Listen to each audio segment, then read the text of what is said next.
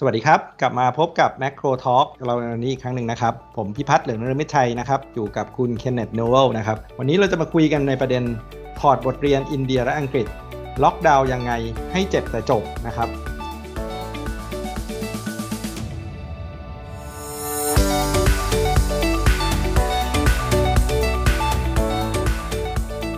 Macro Talks คุยประเด็นเศรษฐกิจไม่ตกเทรนด์กับ KKP Research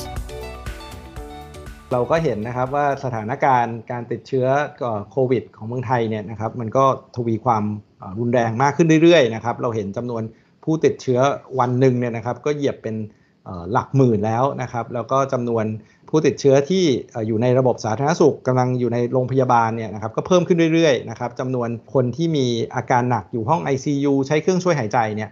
ก็ดูเหมือนว่าจะเพิ่มอย่างไม่หยุดเลยนะครับแล้วก็ดูเหมือนว่าศักยภาพของระบบสาธารณสุข ที่ต้องอรับรองอจำนวนผู้ติดเชื้อจำนวนมากเนี่ยนะครับ ก็ดูตึงตัวมากขึ้นเรื่อยๆนะครับมีคนบ่นว่าหาเตียงกันไม่ได้นะครับหรือแม้กระทั่งจำนวนผู้ติดเชื้อที่เราเห็นกันเนี่ยนะครับ ก็มีโอกาสนะครับที่เราจะ under report นะครับหรือนับไม่ครบนะครับ เพราะเราเห็นสถานการณ์จำนวนมากนะครับ ที่คนที่อยากจะตรวจเนี่ย แต่ไม่ได้ตรวจนะครับหรือว่าเห็นภาพที่คนต้องไปนอนรอกันข้ามคืน เพื่อที่จะไปรับการตรวจโรคนะครับทั้งทั้งที่ตรงนี้นะครับมันน่าจะเป็นสิ่งสำคัญในการควบคุมโรคติดต่อเลยนะครับ เราน่าจะรู้ว่าเอ๊ะมีใครติดบ้าง คนติดอยู่ตรงไหน แล้วมีจำนวนเท่าไหร่ เราจะได้ประเมินสถานการณ์ได้ได้ถูกต้องนะครับงั้นก็ต้องถือว่าสถานการณ์โควิดในเมืองไทยเนี่ยนะครับเข้าขั้นต้องใช้คำว่าวิกฤตไปแล้วนะครับจนกระทั่งเมื่อวันศุกร์ใช่ไหมครับที่ทางสบคเนี่ยก็ออก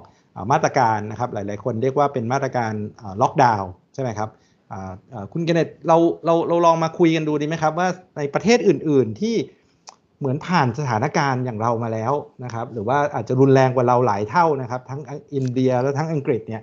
เวลาสถานการณ์ผู้ติดเชื้อเขาเพิ่มขึ้นเยอะๆ จนเข้าขั้นวิกฤตเนี่ยเขาทำอะไรกันยังไงบ้างครับ ดีเลยครับพี่นะถ้าเราไปดู ในกรณีของอังกฤษเนี่ยการระบาดระลอก2เนี่ยนะครับมันเริ่มในช่วงช่วงเดือนธันวาคมนะครับแล้วพอ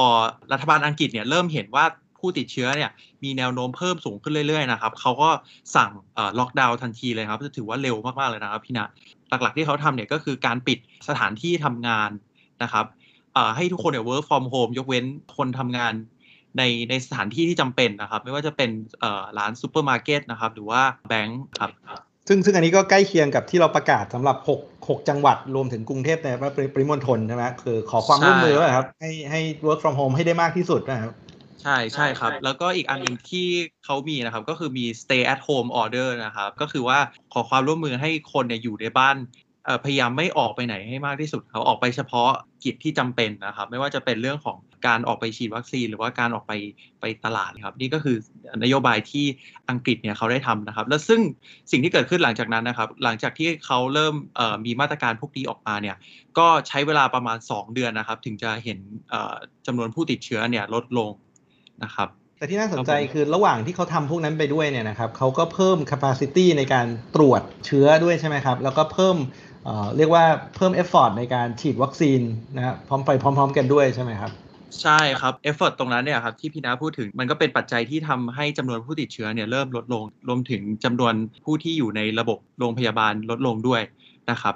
ทีนี้นะครับถ้าเราลองไปดูอีก กรณีตัวอย่างหนึ่งก็คืออินเดียใช่ไหมครับ อินเดียเนี่ยมันจะเห็นว่าในช่วงการระบาดระลอกที่ 2 ที่เพิ่มขึ้นนะครับเขายังไม่เขายังไม่ออกมาตรการทันทีทันใดเหมือนกับที่อังกฤษทำเพราะว่าเขายัยังกังวลเรื่องผลกระทบต่อเศรษฐกิจอยู่นะครับ ซึ่งมันก็เลยทำให้ จำนวนผู้ติดเชื้อของอินเดียมันเพิ่มสูงขึ้นเยอะมากนะครับในในในช่วงเดือนเมษายนที่ผ่านมานะครับ ซึ่งถ้าจำกันได้นะครับพี่ณมันมีวันหนึ่งในอินเดียที่จำนวนผู้ติดเชื้อรายวันนะครับ มันเพิ่มขึ้นไปถึงสี่แสนต่อวันนะครับ แล้วคนภาพไม่ออกเลยครับ ผู้ติดเชื้อวันละสี่แสนนะครับครับวันละสี่แสนแล้วคนตายเนี่ยนะครับ วันละสี่พันนะครับ ซึ่งเป็นเอ่อเรคคอร์ด ของทั้งโลกนี้ตั้งแต่การระบาดโควิดเริ่มมาเลยนะครับครับ แล้วเราก็เห็นภาพคนเสียชีวิตจำนวนมากใช่ไหมครับเผากันไม่ทัน หรือว่าบางคนก็ยังบอกว่าแม้กระทั่งตัวเลขเนี้ยอาจจะ under report ด้วยซ้ำใช่ไหมครับเพราะว่ามีคนเสียชีวิตที่ไม่ได้ถูกเรคคอร์ดว่าป่วยเป็นโควิด ก็ก็อีกเยอะเหมือนกันแต่ว่าสถานการณ์อาจจะตอนนั้นอาจจะเลวร้ายมาก ๆเลยใช่ไหม ใช่ครับ เพราะฉะนั้นไอเราเห็น collapse ใน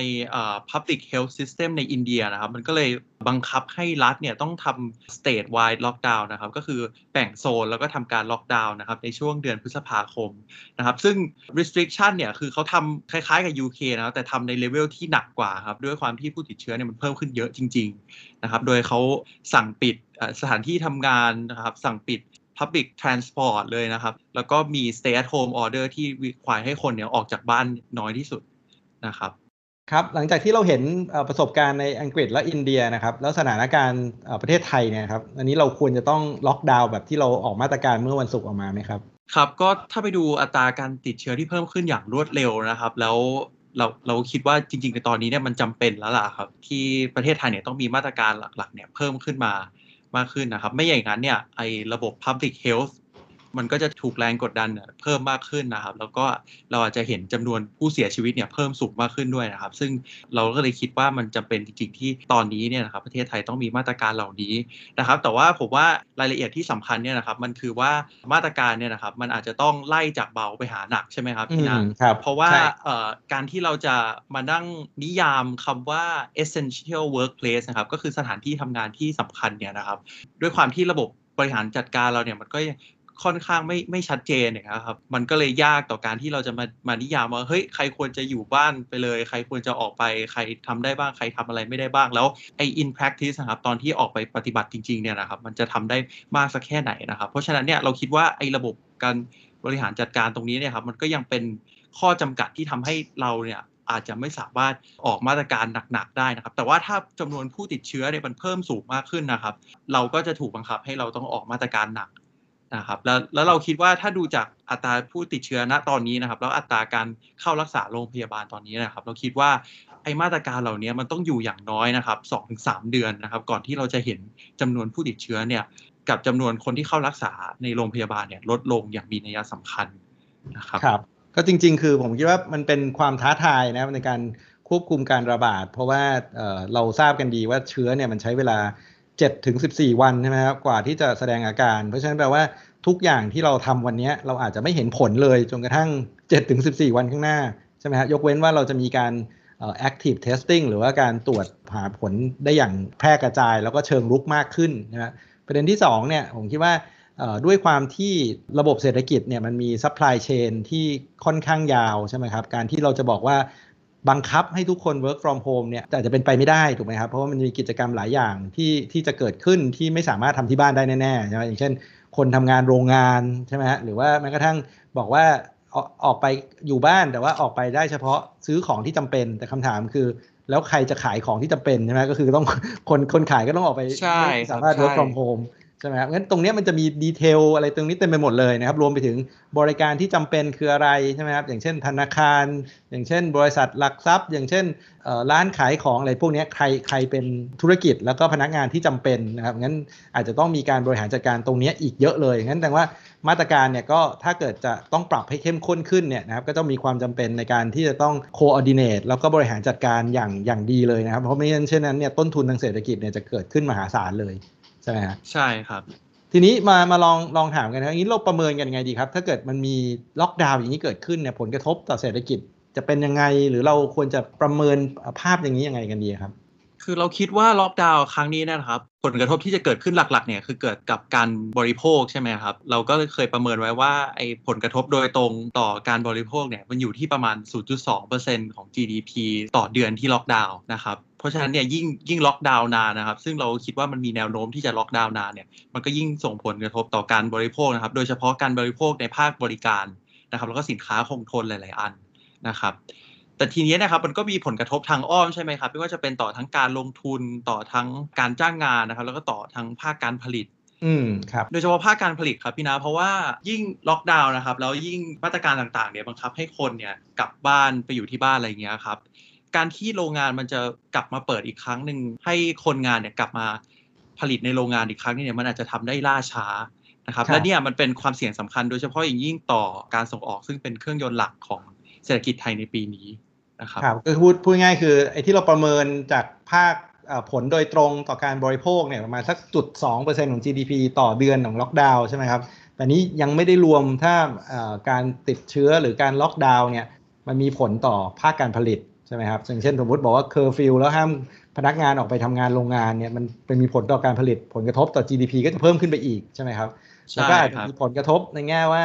ยิ่งเรามี outbreak เยอะมีล็อกดาวน์การเปิดประเทศเพื่อรับการท่องเที่ยวก็จะต้องถูก delay ออกไปอีกใช่ไหมนั้นก็จะเป็น ผลกระทบทางอ้อมใช่ไหมแล้วก็ผลกระทบต่อเรื่องของการลงทุนการส่งออกอะไรโอ้โหถ้าทางถ้าควบคุมสถานการณ์ไม่ได้เนี่ยมันก็มีผลกระทบหลายหลายด้านเลยทีเดียวใช่ไหมครับครับอีกด้านหนึ่งอะครับที่เราค่อนข้างกังวลนะครับ นอกจากผลกระทบต่อเศรษฐกิจแล้วนะครับ มันคือผลกระทบต่อกระแสเงินสด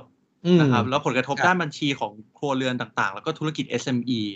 นะครับซึ่งผลกระทบรอบนี้เนี่ยมันหนักกว่าล็อกดาวน์ครั้งแรกนะครับเหตุผลก็คือว่าในช่วงล็อกดาวน์ครั้งแรกเนี่ยนะครับธุรกิจหรือครัวเรือนเนี่ยยังยังมี saving นะครับหรือว่ากระแสเงินสดที่จะรองรับรายได้ที่หายไปจากการล็อกดาวน์ได้นะครับแต่พอการระบาดที่ยืดเยื้อมาเป็นปีเนี่ยนะครับมันก็เริ่มทำให้ไอกระแสเงินสดตรงนี้มันเริ่มเริ่มหายไปนะครับ เพราะฉะนั้นเนี่ยตอนนี้เนี่ยนะครับมันเอ่อ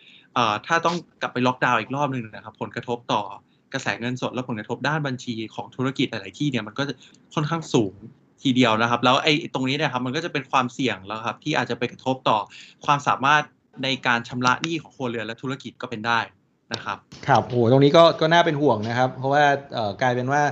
เราเจอปิดปิดเปิดเปิดกันหลาย ๆ รอบเนี่ยนะครับ ธุรกิจโดยเฉพาะยิ่ง SME นะครับ แล้วก็พนักงานเนี่ยนะโอ้โหมัน น่าจะกระทบกันกันหนักพอสมควรนะครับ แล้วก็ทั้งทางตรงทางอ้อมเนี่ยก็กระทบมาถึงความสามารถในการชำระหนี้นะครับ แล้วก็เสถียรภาพในแง่ของผลกระทบต่อต่อระบบธนาคารแล้วก็สถาบันการเงินด้วยใช่ไหมครับ ใช่ครับ อันนี้มันก็เลย ทำให้เห็นว่ามันมีความจำเป็นจริง ๆ นะครับ ที่รัฐเนี่ยต้องมีมาตรการออกมาเยียวยาใช่ไหมครับ คนที่ได้รับผลกระทบจากการล็อกดาวน์ในครั้งนี้นะครับ แล้วมาตรการที่ช่วยเหลือลูกหนี้ต่างๆเนี่ยก็จำเป็นจริง ๆ นะครับแล้วก็ควรจะมีมาตรการที่ช่วยให้แบงก์เนี่ยสามารถช่วยลูกหนี้ได้ครับมันก็จะเป็นมาตรการที่สามารถเยียวยาคนที่ได้รับผลกระทบได้นะครับครับ เพราะงั้นเนี่ยจริง ๆ ล็อกดาวน์เฉยๆเนี่ยมันก็อาจจะช่วยได้ไม่มากถูกไหมครับเพราะว่าถ้าเกิดการโอเคในการล็อกดาวน์เนี่ยมันก็ช่วยลด ปฏิสัมพันธ์ระหว่างคน อาจจะช่วยลด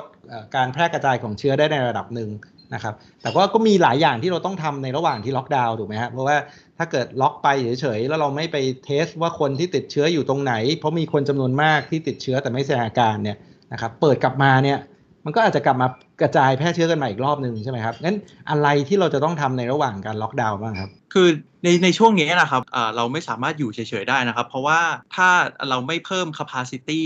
ในการเทสคนที่ติดเชื้อนะครับ หรือว่าติดตามหรือว่าการกักกันเนี่ย process พวกนี้เนี่ยครับถ้าเรายังยังปล่อยไว้แบบเดิมนะครับ เราก็จะไม่มีทางรู้เลยว่าผู้ที่ติดเชื้อเนี่ยอยู่ตรงไหนบ้างนะครับ แล้วพอเราคลายมาตรการขึ้นมาปุ๊บครับเราก็จะเจอการระบาดระลอก 4 ระลอก 5 ระลอก 6 ใหม่ก็เป็นได้นะครับ เพราะฉะนั้นการเพิ่ม capacity ตรงนี้เนี่ยมันก็สำคัญมากใช่ไหมครับ อีกด้านหนึ่งเนี่ยก็คือการจัดหาวัคซีนที่มีประสิทธิภาพ นะครับแล้วก็การเร่งฉีดวัคซีน 2 เข็มนะครับโดยเฉพาะในช่วงนี้ที่โควิดสายพันธุ์เดลต้าเนี่ยมันกำลังเริ่มระบาดในสัดส่วนที่มากขึ้นเรื่อยๆนะครับการจัดหาวัคซีนที่มีประสิทธิภาพนะครับ มันก็จำเป็นอย่างยิ่งนะครับ แล้วก็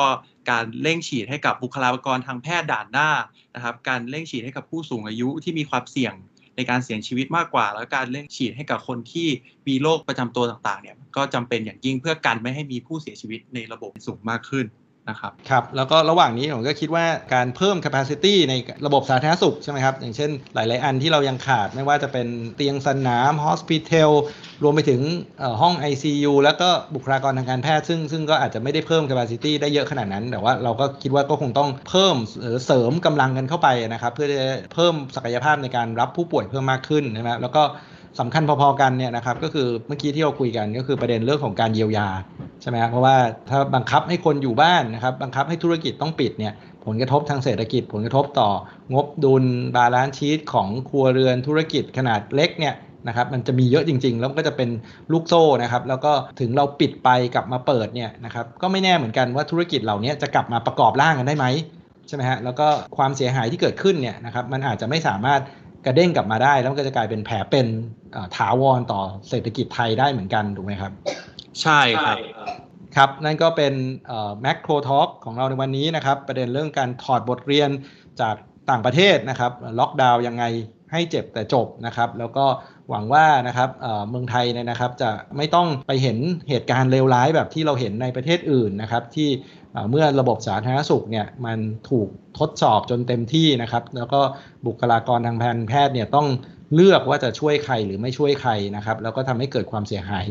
เพิ่มขึ้นอย่างมหาศาลนะครับ ก็หวังว่าเราจะเจ็บแต่จบในครั้งเดียวนะครับ แล้วก็การล็อกดาวน์ครั้งนี้ซึ่งก็คงมีต้นทุนมหาศาลต่อเศรษฐกิจเนี่ยนะครับ ก็จะทำให้เราสามารถควบคุมการติดเชื้อได้ครับ อันนี้ก็เป็นแม c โครท็อกของเราในวันนี้นะครับสำหรับวันนี้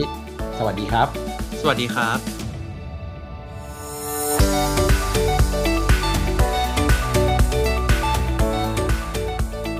Macro Talks คุยประเด็นเศรษฐกิจไม่ตกเทรนด์กับ KKP Research